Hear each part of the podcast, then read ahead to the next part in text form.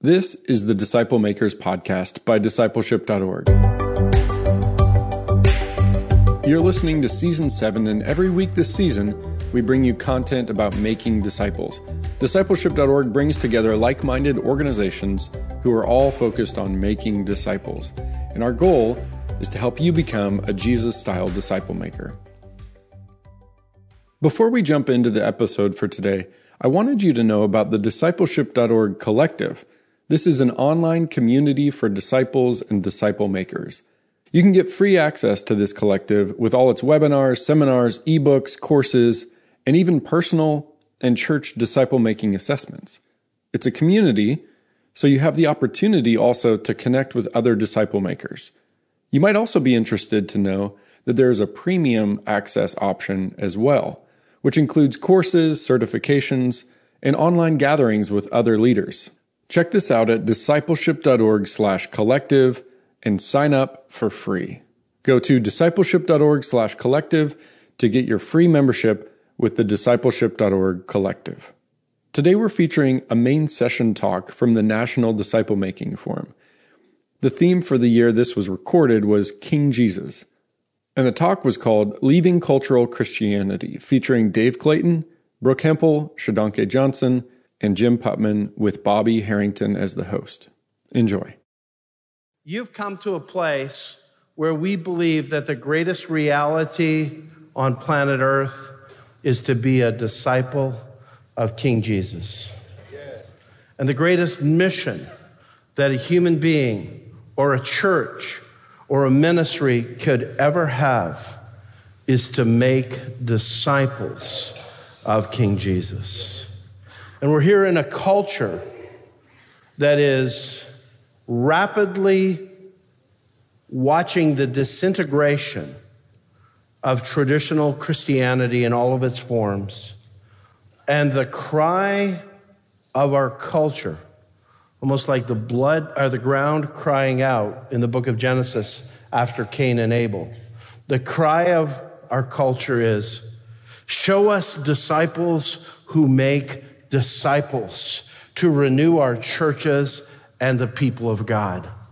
So I'm up here wearing a shirt that says disciple maker because I can't think of a better mission to give our lives to. And I know that that's why you're here as well. So welcome. Thank you to each and every one of you who have made the time and spent the money to join us. Over the next two days, you're going to have an opportunity to hear about how we've got to forsake this cultural, consumeristic Christianity. We've got to reclaim the mandate that King Jesus has given to us, which we'll do this afternoon before supper time. And then tomorrow, before we all leave at two o'clock, we're going to invite every one of us to come forward and surrender not only to King Jesus, but to his final command given to each one of us. Between now and then, we're going to have three main stage sessions. We're going to have 75 teaching opportunities throughout this building with 25 of leading disciple making organizations in this country. So I'm really grateful to you, God, that, Lord God, you've given us this opportunity. We pray and ask that we would be good stewards of it. Would you bow with me, please? Kind God, in the name of the Lord Jesus Christ, for your glory and honor, as we exalt Jesus in the power of the Holy Spirit, have your way with us, God we pray. In Jesus' name, amen. Good morning. How are you? He's doing good this morning. You know, several weeks ago, our next door neighbor, they were throwing a birthday party for their four year old son. And so they rented out this bounce house just a few miles away from the place we're at this morning, not far from here. And we showed up there in the afternoon. And if you've ever been to a bounce house in the middle of the fall on a Saturday afternoon, you know it's just this rotating door of children birthday parties. And so our group is rolling in for this birthday party. And as we're rolling in, there's another group that's preparing to leave. And you see the parents, they're frazzled and they're all on their phones and they're trying to mind their business. And their kids are putting on their shoes and doing their things. And then there's this, this moment where a group of parents come out after the birthday party that had just finished and they're holding all of these little goodie bags that had just been given to their kids. And so they're holding the goodie bags as their kids are trying to get dressed and, and to leave. And I love this moment because I hear over here one of the dads say, Hey, is there any good candy in these bags that we're holding? And they started doing what all of us do the day after Halloween. You start raiding the bags, you know, and so these dads are raiding the bags looking for candy. And I'll never forget just overhearing this one uh, simple statement that one of the dads made. He opened up this little goodie bag that he's holding on for his kids, and he says, This thing smells like church. And I thought, what? All of a sudden my ears just kind of perked up and the, and the friends in the group, they thought the same thing. Like, smells like, like, what do you mean? And all of a sudden, all of these dads are smelling these goodie bags, just like you do those scratch and sniff stickers or those scented markers. They're smelling the bags. They're like, what do you mean it smells like church? And one of the guys says, yeah, it's kind of like old and musty. And another guy in the group trying to be funny, he's like, and irrelevant. It smells like irrelevance, you know? And, and they're all laughing. But there's this moment where the, the father who had started the whole conversation was really sincere and he said, No, it actually it smells like church. There's something about this bag that reminds me of the smell of that Bible I had when I was a kid. And it, reminds me of that little room I sat in and heard, you know, those Old Testament stories. And all of a sudden they start having these conversations right here in the middle of this bounce house lobby as they're waiting on their kids. They start talking about church. And it was so fascinating listening to these parents in their early to mid 30s discuss their experience in church. And here's what was so uh, eye opening to me as I was listening to them talk. Several things began to emerge. Number one is that all of them had some sort of distant memory of church.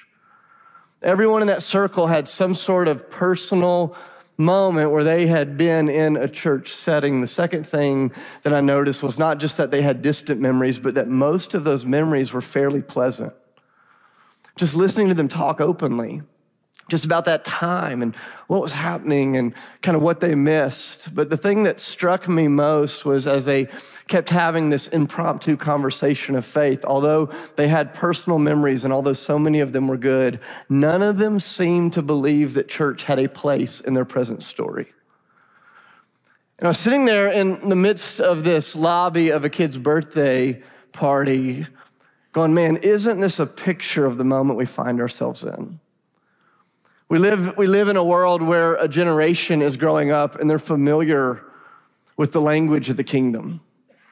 They're familiar with some of the stories. They're familiar with some of the rituals. They're familiar with some of the rhythms. They're even familiar with their understanding of some of the rules. What's fascinating when we talk to people who are familiar with the kingdom is a lot of them would say they're still interested in the fruit of that kingdom. You know, listening to them talk that day, like in the context of this lobby at a kid's birthday party, man, they're still interested in things like love and joy and peace and kindness. They want their kids to be good, contributing citizens in the world all around. These are things that they're interested in. We live in a culture that is interested in the kingdom. They're just not sure they like the king. They want the fruit of the kingdom. They just don't know if they want the king. And I believe this is the root challenge of cultural Christianity. Cultural Christianity is what happens when a culture is familiar with the language and the rhythms and the habits of the kingdom, but they don't know the king. It's primarily not a breakdown in ritual or religious practice, although those things come with the territory. It's primarily a disintegration of relationship with the one that spoke them into being. And, and, and it's sometimes easy in a place like this to divorce our hearts from the reality of what it is that we're actually talking about. And what we're talking about is kids that have gone missing from the house of the Father. Remember years ago, one of my good friends, his son went missing for five hours. And we learned in that moment what we always assumed, assumed to be true, and that is when a kid goes missing, normal people go looking. In this conversation around cultural Christianity, I think we're finding ourselves in a moment much like the one described in Judges chapter 2, verse 10. Look at it with me real quickly. It'll be on the screen if you don't have your Bibles with you, but you should because this is a disciple making forum.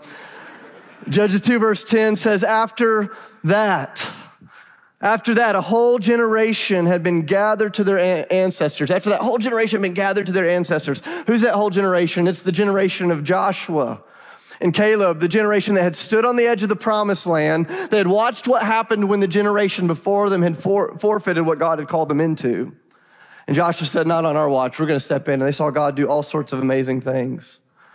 But it's crazy what comes up in the wake of that. It says, After that whole generation had been gathered to their ancestors, Another generation grew up, listen to this, who neither knew the Lord, who neither knew the Lord, or what he done for Israel. Another generation rose up that neither knew the Lord. And I'm like, God, how is this even possible? How is it possible to be raised in, in, in, the shadow of what God was doing through the lives of Joshua and Caleb and not know the Lord? And I don't want to make too many assumptions and I don't want to throw any stones, but I go, man, have you ever noticed how easy it is to be so busy in ministry, winning the battles out there, that we miss the battles on the home front?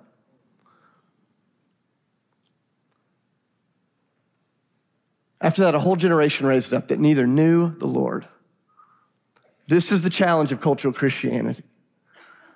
Not if they know the language or the rhythms, not just what they're doing on the weekends. We have an entire generation of people who are much like the older brother in Luke 15. They've spent a long time in the Father's house, but they have no idea what his heart is like. They have no idea what his heart is like. It's not just pervasive out there in the culture, it's in this room. It's affecting some of your leadership teams.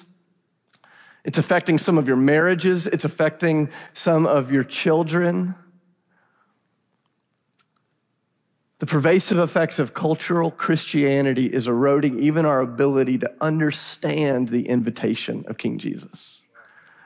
And so the question is on, on the front end of our time together, what does it look like to leave behind a, a kind of a, a, a shadowy form of Christianity and to step into the robust vision that Jesus has called us to. What does it look like to move beyond this place where churches are simply entertainment factories where we gather people together on the weekends and we tell them old stories of what life used to be like when God was here? What if instead the church became a disciple making hub where we formed resilient disciples of Jesus that would not only hold on to their faith, but would advance the faith in the next generation to come? See, we want to be like the people of Issachar. We don't just want to understand the times, we want to know what needs to be done. And so, over the course of the next few minutes, we're going to talk about okay, what is happening? And then our goal is to leave with, and then what needs to be done. I'll end with this picture. This is the reason why I'm so passionate about this. My wife and I, we have three boys Micah, Jack, and Judah, nine, seven, and five years old. And here's the heart of it for me is I don't have any desire for them to just hold on to their faith. I want them to advance the faith. I want my finish line to be their starting line, my ceiling to be their floor. I believe that their generation is going to do more in the kingdom of God than we could ever ask or imagine. I'm, fearful of the future because I know the way the story ends, but we've got to be creative in the present if we want to see the kingdom of God break in right now. And so as we come into this session, I just want to pray over you. Uh, I want to invite you to stand to your feet. I just want to pray a prayer blessing over us as we start this really heavy conversation that's going to end with all sorts of promise.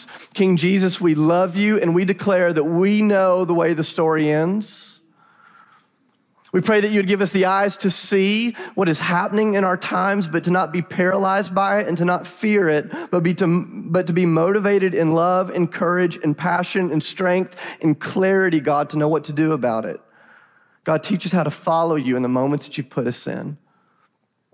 God, thank you for these leaders God, thank you for such a time as this that you've put them not just on planet Earth, but in their churches and in their cities and in their neighborhoods and in their families, God.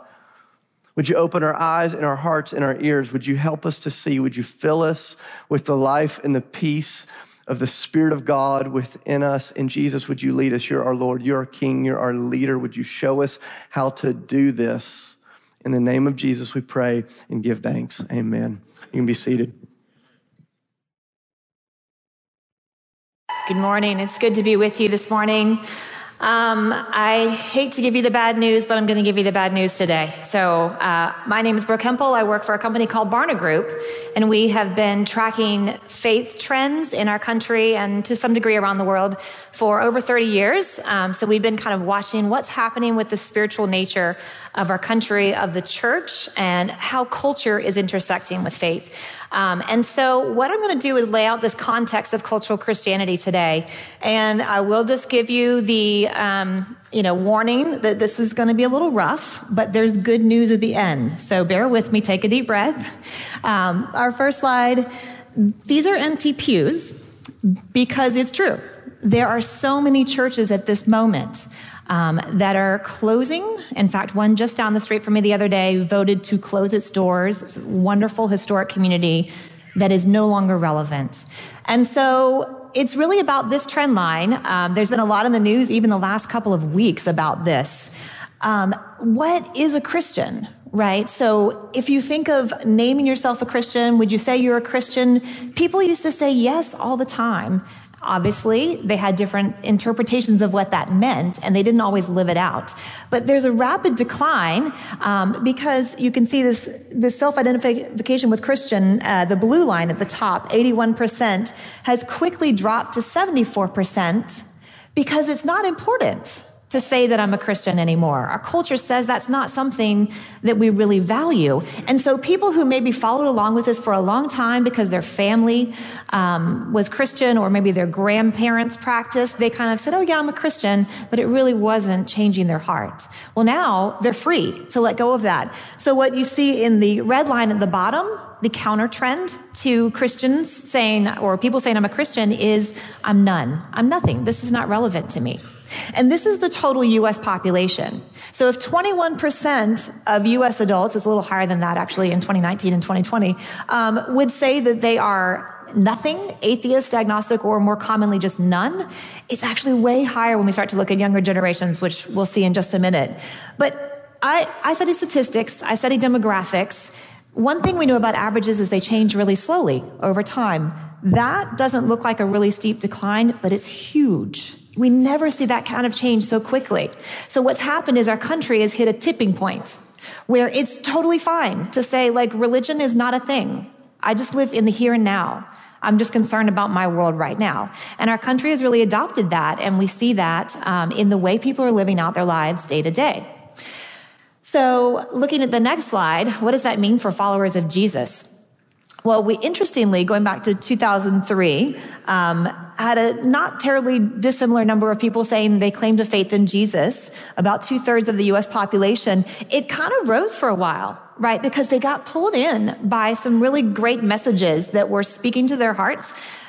But then they sat in the pews and they just took it all in. They just consumed it and they didn't do anything with it and it didn't change their hearts. So many, many have walked away and you see those numbers dropping really precipitously over the last decade of people who would say that they have a faith in Jesus. Again, those are huge numbers. When you're tracking just averages, statistical averages, you don't usually see that kind of decline. So basically, King Jesus is not king in so many Christian lives right? That's what we're kind of seeing in our data, and it continues to change. Let's look at the next slide, which shows us by generation what's going on. Because really, when you look at the next generation, that's where you see where we're going, right? Um, so you see baby boomers here. You've got 80% of them claiming to be Christian, and you follow the trends down by generation, and then Gen Z, who are kind of early 20 somethings and below, our teens, only 59% say that they're Christian. And the huge rise in that red number, 34% say they're atheist, agnostic, or none. And interestingly, when we did this study um, about two years ago, we saw this big jump in the number of them who are willing to actually say that they're atheist. Because for a long time, it was around six, seven percent, and all of a sudden, boom, like I don't have a problem saying there is no God.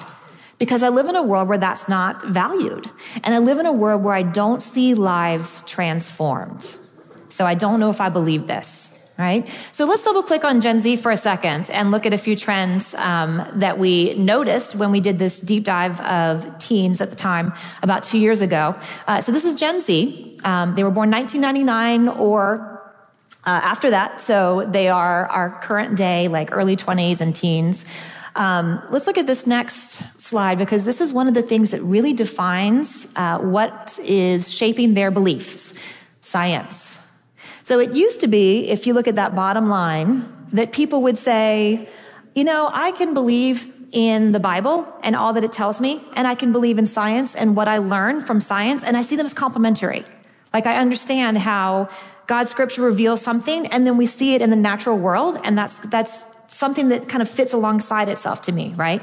But increasingly over time, science has become faith for the younger generation. So millennials and Gen Z increasingly say, not only do I see conflict between science and the Bible, I'm going to go with science. So the next slide will show you what we heard directly from the mouths of some of our Gen Zs. We did some focus groups with teens and this was in a Christian teen focus group. Most of these students went to Christian schools, and this was one who didn't. He went to a public school. And he said, Yeah, the stuff we learn in school today, like evolution, how the world came to be, it makes you question because they're scientists. They study this every day, i.e., they're like God. They know stuff, right? He says, I, have learned all these things about God, but I can't ignore that this thing is in my head. And because culture around me is telling me that science is actually where truth is, not that God is where truth is.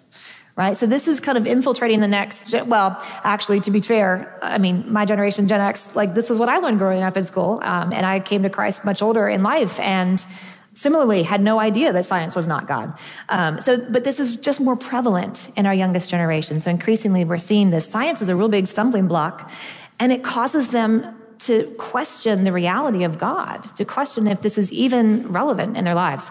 Let's look at morality.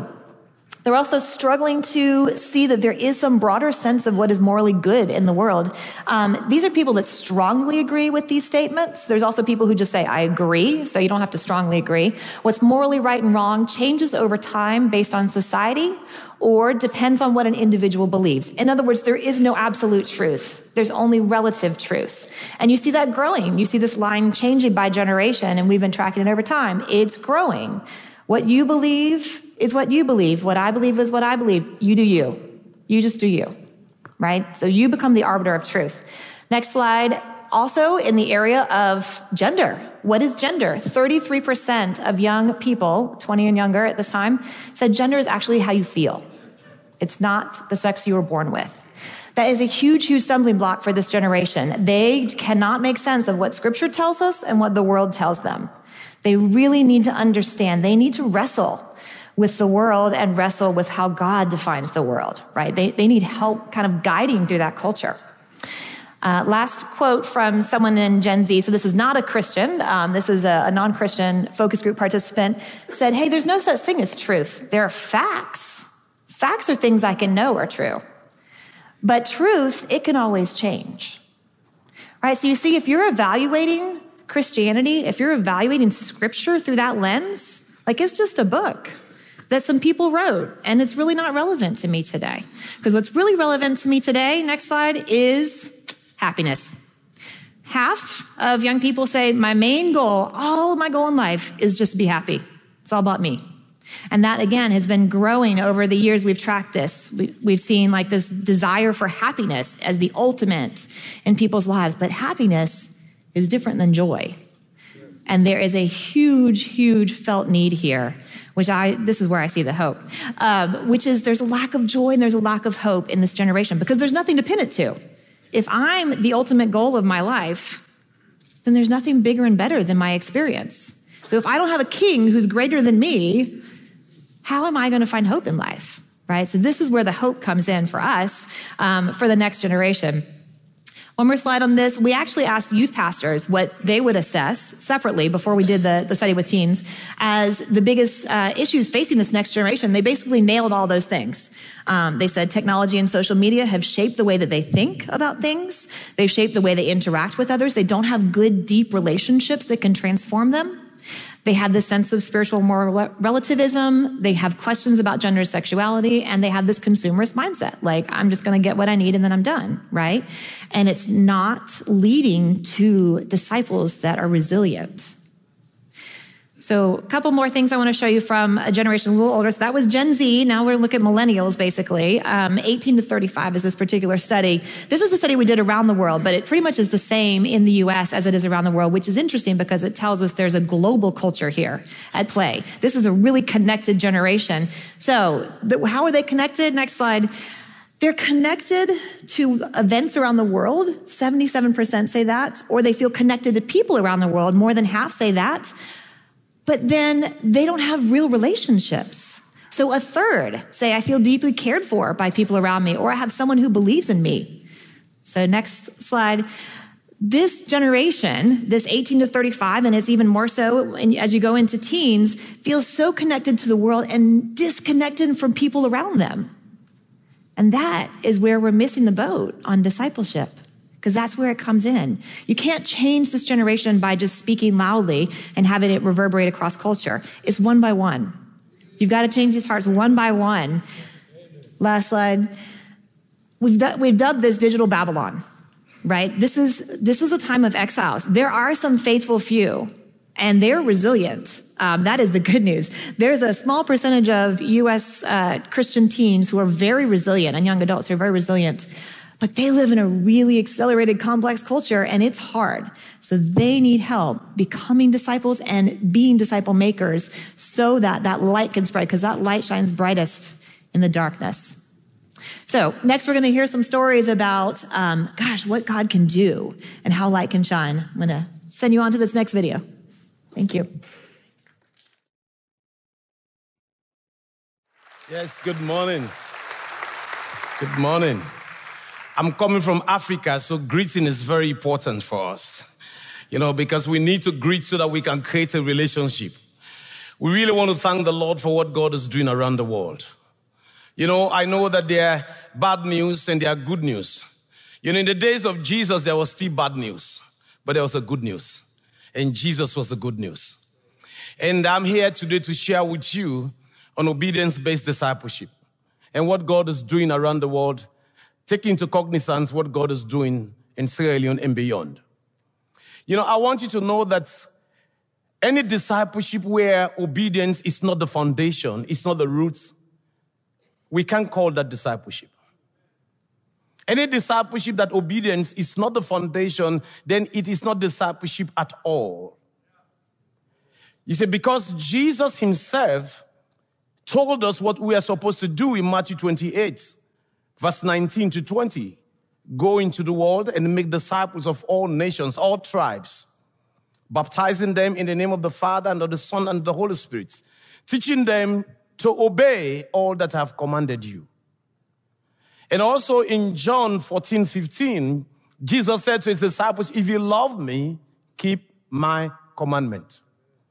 So for us, we realize that discipleship is, is a way, it's out of love falling in love with Jesus and following Jesus and obeying his words out of love is a cause and effect. If you love something, you just obey.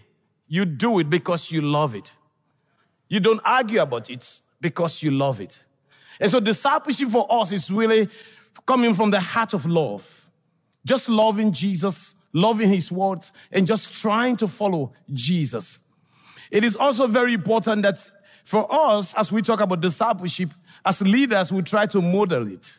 We model it so that the people can see. And when they see it, we are able to coach them and train them. And so they are able to follow what God is doing. And it is very important for all of us to know that discipleship is not about pointing to your church, pointing to your denomination. The first priority in discipleship is to really point to Jesus. Point the people to Jesus and coach them and, and, and disciple them. And also it's important for you to know that when we do discipleship, it's not about policing people. We try to get better together. How can we get better together? We come alongside with them. So if they fail to obey, we don't police them. We just encourage them and ask them, how can I help you to get better at what you are doing? You know, because we are not in the world of policing people, but we want to help them grow and be matured and fall in love with Jesus. And that is why for us, discipleship, we try to make it very simple. It's simple, it's scalable, and it's sustainable. Something that any man can do without us. Because it's not about us, it's about him and about his kingdom. That is what is important. And so that's what we have done in our own context. That's what obedience look like. And we do it in such a way that we clearly understand that in the process of doing it, there will be failure. Somebody might fail. We have the understanding. But you know what? Like a good soldier, when you go out to war, you don't want to leave the wounded soldier there. You want to bring him up and resuscitate that soldier and then send him back into the field. And that's what we do. And as a result today, God has been so faithful in touching lives. The most unlikely people have become not only disciples, but also disciple makers. You know, if you go and observe the movement, you find all type of people in the movement. You find people who are former rebels, who are fighting. They, are, they have become disciples. They are also making disciples. You find soldiers who were former soldiers and some of them the present current soldiers, military people, making disciples. You find policemen, people in the police, making disciples. And also, you know, uh, they are disciples. You find carpenters, fishermen, farmers, drivers, every area of life. In the movement for us, you are first a disciple and a disciple maker before you are any other thing. So you meet a driver, he will tell you, I'm a disciple and a disciple maker, and I am a driver. You meet somebody who's a teacher, he said, I'm a disciple and a disciple maker, and I am a teacher. So for us, it is something that we have tried to encourage and coach, and by the leading of the Holy Spirit, to bring people along to fall in love with Jesus and obey Jesus. And God has been very faithful to give the results that we are seeing today, not only in Sierra Leone, but in other countries that we are also training and coaching people as we continue to do. And it's important for you to know that we are targeting especially, you know, Muslims and African traditional religionists. And we are seeing people from the Islamic faith almost every week come to know Jesus and becoming disciples of Jesus. I, I want you to know that we have seen people who were against the church, who opposed the church. Some people who denied Jesus, who, has, who have even killed other people. We have seen them today fall in love with Jesus, become disciples, and they are making other disciples. People who have been persecuted, today they are also being persecuted for the faith that they persecuted. And some of them, I asked them, are you going to give up? They said, we'll not give up because we found Jesus. Let me give you some few illustration one of the story is a story about the city where we stay. We decided to do a survey and we realized that there were a lot of drug addicts and we call them ports, you know, back home. Areas where people go and smoke and take drugs. So we did a research and we realized there's so many of these ports, drug place around the city. So I, we went to the police station and we took a letter from the police to permit us so that we can go in and, and be able to decide, bring Jesus to them, disciple them where they are, where they are, meet them there, disciple them, and then so that they can also have a transforming life. The police gave us, we had a memorandum of understanding with the police. And so we, I had to train and coach some young people. And so we went out to this one of the places. It's called Lions. The place is called Lions because this is one of the oldest drug ports in that city. And you know what is interesting? We learned from them that they even have an annual Thanksgiving. Everyone that has gone through, that has been taking drug, that went through Lions, they will come back once a year to have a Thanksgiving. So it is very interesting. So we went there I told my guys, we have to be like them, dress like them. In the Old Testament, it is come and be like us. In the New Testament, go and be like them. So we dress like just young people would dress. We put on, you know, t-shirts, just the way they are. And we went in there and we started talking to them. We created relationship. Let me tell you, by the way, the gospel flies best on the wings of relationship. You know, we are living in a world where everybody is with his phone. We are not creating relationship and we are not even trying to go out of our comfort zone to create relationship. So it will be difficult to really make disciples outside the church. So we went out to them and we became friends. And after a few weeks, we came with music, we had food, and we all started to share the food together. At the end of the food sharing, the leader of this group, you know, they take they are very, they, they have authority and they respect authority. And the, the leader said, we want to join you in the church this Sunday. Well, we did not really want them to come, but he insisted. He insisted. I want to say, okay, you know, so come. So we had to take three buses to bring them. Some of them came, they could hardly stand because they had this drug on them. But we received them and there was worship. And at some point while the worship was going on, they wrote a short note to me. And they said, we want to sing a song. Well, this is God's church. This is God's gathering. Come and sing. This is his house. It's for everyone. And these guys came up and they sang a song. That song we have even put on an album. And the title of the song is that we are the church. The pews are not the church. This building is not the church. We, they are, we are the church. The theology of the song was so sound.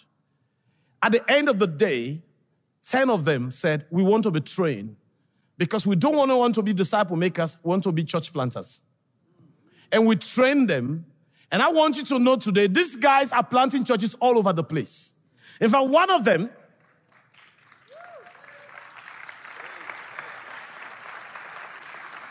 one of them planted a church. The place is called New England. He planted the church. He died during the Ebola because he volunteered to serve with some medical team and he got Ebola and he died. But the church is still there. These guys are going to difficult places. And because of that, what I did was that I brought all of these guys from this background together and I said, now that you have fallen in love with Jesus, you have become disciples and you are making disciples, I want you to do something. I want you to help other people do the same. And we had a group and they started training the best criminals the best people, the best criminal, people with the best criminal minds, they started discipling them. And that has a cascading effect today. Has a cascading effect of people from that background being saved. Let me tell you, there's nothing that God cannot do. With Him, all things are possible. I want to end here by saying something to you. I know that, you know, some people say this cannot work here. It's impossible. But if you are serving the God of impossibility, then it can happen here. I want you to know it can happen here. Because he's a God of the, he's a God of the world. Every area, God can do great things. I have seen the worst people become disciple makers and making disciples. And if he has done that with rebels, with ex-soldiers, with people who have killed other people, he can do it in this nation. Let me tell you, all you need to do, take out a paper, write one area that you need to be obedient on. One. And write your name underneath that. And choose that I'm going to be obedient in this area. Write your name. Get a body, get a friend who will join you in doing this. If the friend fail, don't police the friend. Just tell the friend, how can we do this together? How can we get better together? I've realized from this culture, Nike has a slogan, just do it.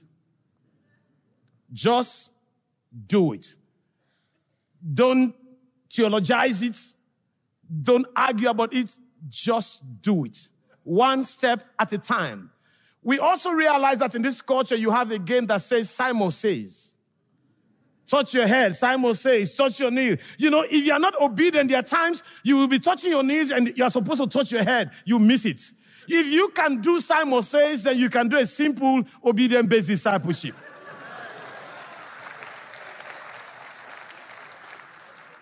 so I challenge you. This is not a far away story. This is God's story. It's a Jesus style of discipleship. It's very simple. It's scalable. It's sustainable. Even a young child can do it. We have made it so complex. But I encourage you today, let's make it very simple as Jesus did. Because I know, I have this confidence that I am not going to die until I see movements in America. I, I believe it in my heart. I believe it in my spirit that I will be alive. You will be alive to see movement. All these statistics they have given us by faith, we are believing that God will turn it around to the glory and the honor of his name. That is my belief. That is what I believe. And I know it will happen. Do you believe that too? If you believe, let us pray. Father, we want to thank you. We honor you and we bless you. Father, we pray in the name of Jesus of Nazareth. God will pray that your word will reign in this land with power again. Your word will reign. Father, we pray that we will step out of the way and allow the Holy Spirit to move in a mighty way in our churches, to move in a powerful way, God.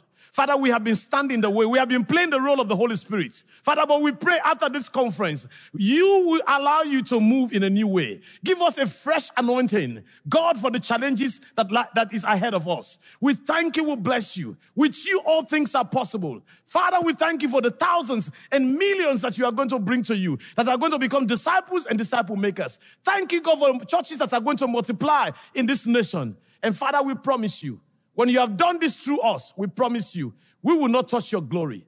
All glory belongs to you. All honor belongs to you. And all praise belongs to you. Thank you, Lord. In Jesus' name we pray with thanksgiving. Amen.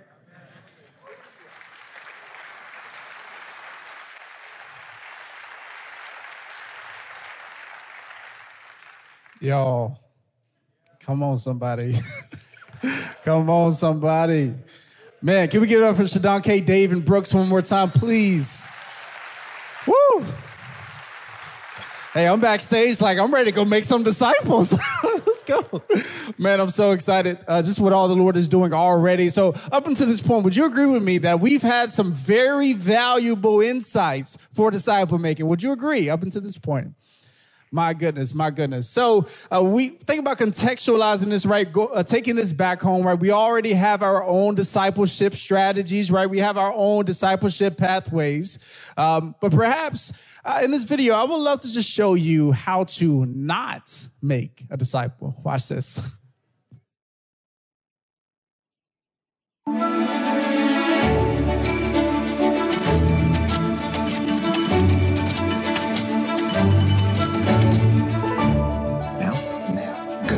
sure? I'm positive. Go. So I go now? Now.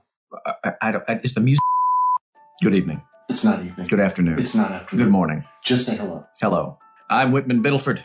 And if you're watching this video, then you are on your way to starting a mega church. Congratulations. You're in for quite a ride. And I'm here today to give you 15 pieces of advice. Nope. Nine pieces of advice. Wrong. Three pieces of advice. That's it. To ensure that you will have a successful mega church. Now, I know what you're thinking. How do we get people invested? How do we get them involved? Well, the answer is actually quite simple donuts, French vanilla creamer, and a youth pastor that dresses like a hipster. Whitman, I, get to the substance. They want substance. Substance? Substance. Yeah. Okay. Yeah, that's a good. Thank you, Larry. Don't say Larry. That's why he's the producer. Don't say my name. That's Larry.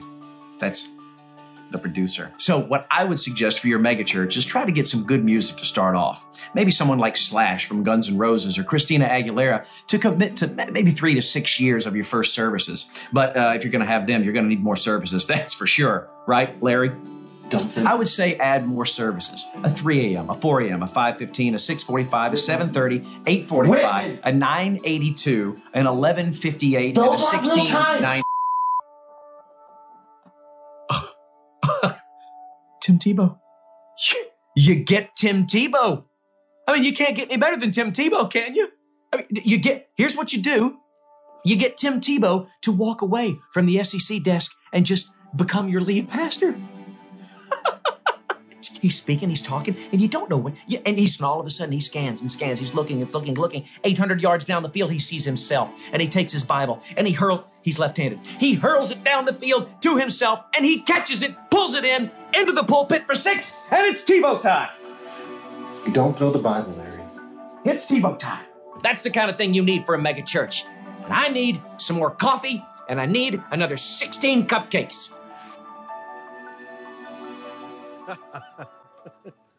There we go. How not to make disciples by focusing on just getting a crowd. Brooke, Dave, and Shodankeh, thank you so much for being here and thank you for sharing yourselves with it. I have my friend Jim Putman up here. Jim's been with us from the very beginning with discipleship.org, and Jim has a lot of uh, insight and background. And so I told him, I said, we're going to uh, sit down and listen, and the first person I'm going to turn to for a reaction, and I know it'll be straight, is Jim Putman. So, Jim, give us some reaction. Well, I'm I'm more of a processor so uh, it's going to take me a little bit, bit here to, uh, you know, we've been talking about for years the problem with the church and the way things are going and, and the methods that we're using. And so that's, that's why we started what we started. We knew that's where it was at. And, and again, you look at them currently and you see the same trends and you see the same things. Uh, the numbers tell us the same thing. Um, when I think about what both uh, Dave and Shodankeh are doing, I think about uh, not just the way they speak, but who they are as individuals, as people. And I think about um, being, both of them being disciple makers themselves personally, rather than thinking about systems or organizations first. They're disciples first. And when you are a disciple first and you model that and you live that, people start to come to know Christ, and then it leads to organization and structure needs versus organization and structural needs first, and then somehow that will lead to disciples. It starts with these guys understanding a relationship with Jesus, being on mission with Jesus, loving Jesus, loving others. As they do that as individuals, it leads to this organizational structural problem. It leads to, you know, we talk about we were called to make uh, to, to, plant churches. We were called to make disciples. And if you do that, it leads to churches. And so I, I think uh, the thing that makes them amazing to me is not the big numbers and the big stuff, it's who they are life on life. Yeah. And so that, that's the most impressive to me. And so I think about um, they're making disciples of Jesus, uh, the obedience based it, Jesus said, you know, he's asked, I think, the most important question what's the greatest commandment? And Jesus didn't answer that. He answered two questions instead to love the Lord your God with all your heart, soul, mind, and strength, and love your neighbors yourself. And then he said something we often miss. He said, All the law and the prophets, all the scriptures hang on those two commands. Every, every act of obedience is an act of loving God, loving others, loving yourself as God would have you love yourself. And when that happens, when you're doing that life on life, it leads to transformation. That's good. You know, if you're uh, with us for the first time for our National Disciple Making Forum, it, it's called a forum for a reason. And the reason is that we want to uh, spur on and be a catalyst for disciple making conversations. Because Jesus' method of disciple making uh, in the Bible is in front of us. It's uh, something that we can model on and replicate. But in terms of how it applies in different contexts, is going to have some variability. So conversations are super important around this. Uh, Jim just mentioned uh, that he, because he knows Dave and he knows Shodankeh, uh, that they are personal disciple makers. Also, Brooke is a disciple maker. In fact, everybody we we invite on the main stage, we we uh, want to make sure they're living out what we call the discipleship lifestyle, being disciples who make disciples. And uh, what Jim's getting at, which uh, I think Dave would, would vouch for. In fact, Dave, in just a second, I'm going to ask you about um, uh, some things that you, you shared with me about this forum. But um, we've got to be what we want the people in our ministry or church to be. You can't lead where you don't go. You can't teach what you don't know. And you can't give to others what you can't show in your own life. Uh, Mark Twain put it this way he said uh, about children with their parents uh, children uh, have never been very good at listening to their parents, but they never fail to imitate them. Mm-hmm. And so it is true of disciple makers. And I appreciate Jim saying that about Dave. In fact, Dave, um, not sure where to go with this, but when you and I talked about the first session, it was actually a little bit difficult for you because uh, you have been really focusing for some time now uh, on fasting and praying and focusing on disciple making. So you're actually full of hope. And uh, for me to ask you to start off was a little bit hard for you. And I'm putting you on the spot, but go ahead and tell us about that. Yeah, you know, Bobby said, Can you come and talk about the problem with cultural Christianity? I thought, no, I don't want to do that. Like, this, you know, and he and I talked on the, I mean, that was basically our conversation. It's like, no, I don't want to do that. But I love Bobby and, uh, and, and I love you guys. And I thought, okay, I'll come, I'll come do that. And the reason I said that was because You know, over the last 10 or 11 years, God has given my wife and I and our team just the amazing privilege. I mean, it feels like a privilege that we've we get to serve so many young adults from all sorts of different contexts and and you know large per- percent of our church 80 or so percent of our church is under the age of 30 and, and I, I look out at, at, that group of people and what i see is a generation just on fire for jesus mm.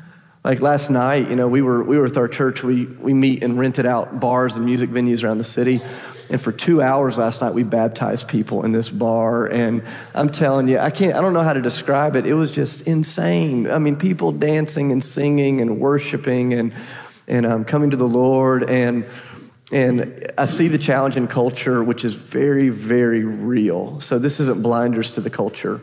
But I really do believe what Jesus said in Matthew 13, verse 30 is really true. He tells the story or the parable of the wheat and the weeds. And um, he makes this really phenomenal, of course, it's phenomenal as Jesus, but he makes this statement that's just stuck with me. He's talking about the last days and he's talking about wickedness and righteousness. And he says, let them grow together until the end. Mm-hmm. He says, in other words, this is the way it's going to play out. The world's going to get better at sinning, but the church is going to get better at walking in righteousness. And that's the reality. That's the reality that King Jesus has said. Is that's and and so it's not that we ignore uh, in fact, we have to engage it very, very seriously. But I look and I go, okay, we're seeing what Jesus said is happening. People are getting better at sinning, so we as disciple makers should get more exciting, excited thinking we're about to reap the greatest harvest of righteousness the world has ever seen, because that's what Jesus has said. And I loved what you were praying, Shodankeh, because I'm going, man, I, I do not want to die without seeing disciple making movements all over this country. And man, I'm so pumped about what God's doing there, and I'm praying, God, would you do it here as well? And so, I, I mean, I'm, I'm hopeful, although it is tough to see. I mean, exactly what's going on. Yeah. yeah. So let's let's come back, Brooke, uh, to the stats you were saying, and we really appreciate you doing that. And uh, as Brooke mentioned, I did tell her, uh, I did ask her to share the bad news. Uh, so thank you for doing that with us. Um, and in fact, um, it's really easy with uh, being surrounded by like Dave Clayton, Shodankeh Jim, with what they're doing, for some of us in disciple making circles to actually have an optimism. But the reality is, this is pretty significant what's happening in our culture. Mm-hmm. Yeah. Um, how concerned should people out there be about what's happening? Like, if you were to say, kind of at a gut level as a mother and as a right. researcher? Yeah, I mean, that, as a as a mom is where my blood pressure starts to rise because these are my kids, right? Who are who are growing up in this culture, um, and you cannot bubble wrap them. Um, it just it's not enough. There's that's not how God designed it anyway. Your video is funny because it's true. So if we're if we're creating church that's all about fun and it's all about just being together, but it's not about growing and changing, that's not attractive to this world. So the world, there's great fun out there. The world is full of fun things to do, um, full of entertainment, full of things to pursue. And, and so, what are we doing in the church that counterbalances that? Um, so, I, I look at the world around us and I think, okay, I have to be super intentional with everything I do with my kids or in my own relationships, right? Um, because we are in this huge struggle because we are in the world on a day to day basis. We are we are surrounded by this culture that it's like. Um, it's like you know being in a cup of tea, and if there's a tea bag in the cup of tea, like you're gonna get it on you, right? Yeah, so we're yeah. in it every day. Yeah. So if we're not intentional with growing our own faith and constantly just re-examining our hearts yeah. and constantly feeding um, just our, our soul and then also sharing that with the next generation it will not or, or not even next generation but peers and whoever else is in our lives um, it will not be enough to sustain through that cultural pressure that's happening um, so I always think, uh, you know, about youth groups, right? So I didn't grow up in, in youth group environments. I actually think I, I was exposed to them as a non-Christian, and I was like, well, that's just like, that's fun, but I got other places to have fun. Like, I don't need to go there for yeah, fun. Yeah. So, if you look at a youth group, a typical youth group environment, there's a lot that's fun, and I'm not saying that's bad, but if that's all there is, yeah. The world can go somewhere else to get fun. They yeah. don't need a pizza party, they need to meet Jesus. Okay, just, I, I, got, I, I totally agree with you. Here's the thing I'm struggling with because, like, uh, when Brooke and I talked, she pointed me to this book, Faith for Exiles, which then I read. And in it, it talks about, uh, in terms of just sheer discipleship. Yeah. Like, if you think of your kids, for every one hour you have, there's 20 hours of the world discipling our kids. And I'm like, well, duh. But then when we look around the country, there is still this attraction to let's big builder, like build these mega churches. And by the way, we're not opposed to mega churches. A couple of these guys up here lead them. But if all it is is the Sunday morning crowd, Right. and so many people, if that's their goal, it's just to accumulate more people. My friend Todd Wilson calls these level three churches where it's just more buildings, bucks, bodies. Yeah. You know, like let's get them all together and let's, you know, we gotta feed the beast of keeping them happy and making them feel good and inspired on Sunday morning.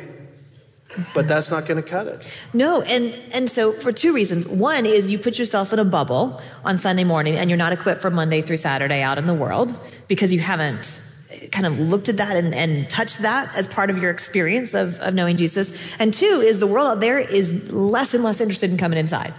It is completely irrelevant. They're not interested in coming inside your programs. If we turn the church inside out, and we are ascending kind of people and we are out meeting our neighbors and being in the world and living a faith that is outwardly in our workplaces and wherever we are um, that's where people are going to meet jesus they're not going to meet him inside the building i mean it, it can happen but we have a culture now that says there's no pressure to go to church Yeah. there's nothing that you need well, there Well, and they also bring their pressures into the church. For sure. Speaking as a pastor, they bring their pressures. They want to come and they want you to, you said they want to be happy. Right. Like is a huge thing.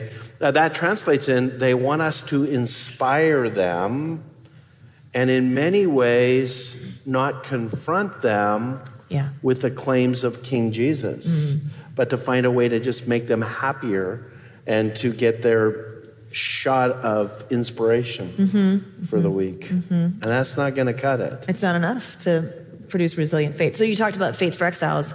One of the things is there's this whole formula we discovered of looking at young people who grew up in the church and then where'd they go? And well over half of them walk away. It's true. Um, and then there's a portion, about four out of 10, who stay. Um, and then of those, really, there's only 10% of these people who grew up in the church who become what we call resilient. And they had these really clear dimensions. So they had deep relationships. And those are the sorts of relationships that help So them to it's meet really Jesus, discipling right? relationships. It's discipling relationships. So she's saying 10, only 10% of the kids are leaving our churches with a resilient faith. Right. And, okay. A faith that lasts, a faith that makes them, you know, a, a vibrant follower of Jesus, right? So it's these these rela- relationships, and not just with peers; it's with adults. So when they are a teen, they've got some adult who's feeding into their lives. That's really important. Um, and two, that they've got an experience of Jesus. They don't just read about him or think about him in a certain way. They have experienced and continue to experience Jesus, right? Um, they feel called to what they're doing. There's a vocational aspect, um, and they see how that connects with God and His mission for His kingdom, not just their lives. Um, they live their lives outwardly, and they have this sense of cultural discernment. Ah, I know that the world is different, and I want to be in it, but I want to be different, and I can discern how to do that. Right. So those were factors that were really persistent in this 10% who's got this very vibrant faith, and it is. It's like what you described. I mean, th- this resilient generation is on fire, and it's so exciting because they're standing in contrast. Right. If you're going to choose faith in the youngest generation today, you better really love it. You're not going to choose it just because it's what everyone else is doing. Yeah. You're choosing it because you believe it and you live it and you love it. And so that's actually super exciting Yeah. and encouraging. I think uh, when I finished the book, I, I thought to myself, in fact, uh, uh, one of my friends texted me, he said, Really, nothing's changed? Jesus style disciple making is what is really being described here. And Jesus style disciple making is what we've got to plead with everyone to focus upon. So, Shodankeh, I want to ask you a question. By the way, uh, these folks are here for the next two days. We're going to have lots of sessions with lots of people for you to follow up with lots of the implications of this from what Jim's doing to what Dave's doing, Shodankeh. But Shodankeh, I want to ask you this. I've asked you this uh, in, in, in uh, various places before. But if somebody's here and they're saying, okay, where do I start? Like, how do I wrap my mind around the implications for me of what this guy Shodankeh is saying about these on fire Holy Spirit disciple making movements? Where should I start? I think one of the things we are really missing is that um, in this generation, we have the corporate mindset. A lot of people just try to look at the corporate world and success in the corporate world, how they're doing things, and they take that thing and bring it into the church. Well, that is for the corporate world, but you are in God's business, and you have to do things by His own rule and by His own book. And when you look at doing things by His book, it really starts from the place of prayer. The church has to go back to the place of prayer. So it's not management first? No, no, no. It's, it's, we have to start from prayer. Yeah, we have turned things upside down. That's the problem. You know, we start from the simple thing, going, taking the church back to the place of prayer, seeking the Lord, hearing from God. What is God saying for us as a church? You know, we seek the face of God. Jesus did that. I mean, before he started his ministry, he prayed. He prayed every day in the morning. He prayed daily. He prayed so much that his disciples asked him, Master, teach us how to pray. You know, every day he did that. Jesus prayed before even he did some miracles. His first word on the, even the Garden of Gethsemane, he prayed first. He told his disciple, pray with me, watch with me. He did not say, fight with me. He said, pray with me. And when he was on the cross, his first word on the cross was prayer. Father, forgive them because they do not know what they're doing. His last word on the cross was prayer. Into your hands I commit my spirit. Now, the issue here is that we have the praying Jesus. We can't be disciples without prayer and fasting. You know, we have to fast. The issue is not an Old Testament thing. Science proves it that fasting is important. Let's say we take it from scientific point of view. We have to fast. Start small to end big. I'm not saying begin big. Start with two hours fasting, three hours, four hours, six hours. You can start prayer with 10 minutes every day. Just start 10 minutes. Then move it to 30 minutes. Then move it to 40 minutes. The Lord will give you the strength. And the other thing that is important, we can't do this work without the Holy Spirit. I don't care what theology you have studied. I don't care the doctrine you stand on. But if Jesus, if you want to do things the Jesus way, the Holy Spirit has a role to play. That is why he told his disciples, it's good for me to go. Because when I go, I will send the Holy Spirit. Wow. He wanted to multiply himself in millions of people at the same time. But what we have done today, we have taken the Holy Spirit away from the church and we are sitting in the place of the Holy Spirit with our theological knowledge. So that is our problem. And our knowledge is just, is, is, is small. We just have, we can only see so far. He's the all-knowing God. He know everything. He know the end before the beginning and the beginning before the end. He's the creator of the heavens and the earth. And so we need to rely on the Holy Spirit. We can't do this without the Holy Spirit. Jesus did not do it without the Holy Spirit. He said, I and the Father are one. As you have seen me, you've seen the Father. So he was connected with the Father. There was a relationship with the community of the Godhead, the Father, the Son, and the Holy Spirit. But today, we are relying on our head knowledge. Most of us, we are saving the head, but we're not saving the heart. We have a lot of memory verses and theology in the head, but in the heart, there's nothing. And so it's not going to work. And so the issue is that the thing that we are doing is the result we are going to get. And that's the result we are getting today. But my hope is that you are talking about the man, Jesus said, the man planted his field and he went to sleep. And when he went to sleep, the wicked one came and planted the wheat, the wheat. Now the issue here is that the problem is that we have gone to sleep. So the wicked one is taking over. I think the issue here is that we are not trying to take back. Some people say, let's take back. No, we are not taking, I mean, some people say, let's take over. We are taking back what really belongs to us. Hmm. That's what the church should do. Take back. Go to the place of prayer. Rely on the Holy Spirit. Spend time, hours in the Word of God. Most of us don't read the Bible. We just read, have some references. Spend time, hours in the Bible. Search the Bible. Make this thing very simple so that the ordinary man can use it. It's not from professionals. Simple thing. And then we don't do discipleship out of, you know, I don't do it out of duty. It's not out of duty uh, because I have to do this. It's not out of reward. If I do it, I will have some benefits. You know, we don't do it out of fear. If I don't do it, I'm going to be punished. This is something you do out of love. It flows out of the heart. And I want to promise anyone here that is listening If you want to go far, go alone. But if you want to go fast, go alone. If you want to go far, go with others. Find people of like mindedness who walk alongside with you. Be very intentional. No apology for what we are doing. We are making disciples. We don't apologize. We have to be intentional. And when we rely on God, He has the power to bring the results. Remember, none of us in this hall don't bring the increase. You don't bring the increase. In true discipleship, Paul said, I planted, Apollos watered, God brought the increase. God is the one who brings genuine increase. So it's a divine partnership. Your own part and God's own part. Don't be concerned about God's own part. Just do your own part because God is faithful. He will always do his part. I think that's what we need. We need to go back to prayer. We need to go back to the power of the Holy Spirit. We need to spend time in the Word of God. When we do that, our Father in heaven, when we ask, He's going to do it. When we seek, we'll find. When we knock, the door. That's it for today's episode. Make sure to check out the discipleship.org collective and get your free membership to tons of free resources. There's a premium version too. Check it out at discipleship.org slash collective. Thanks for listening. Until next time.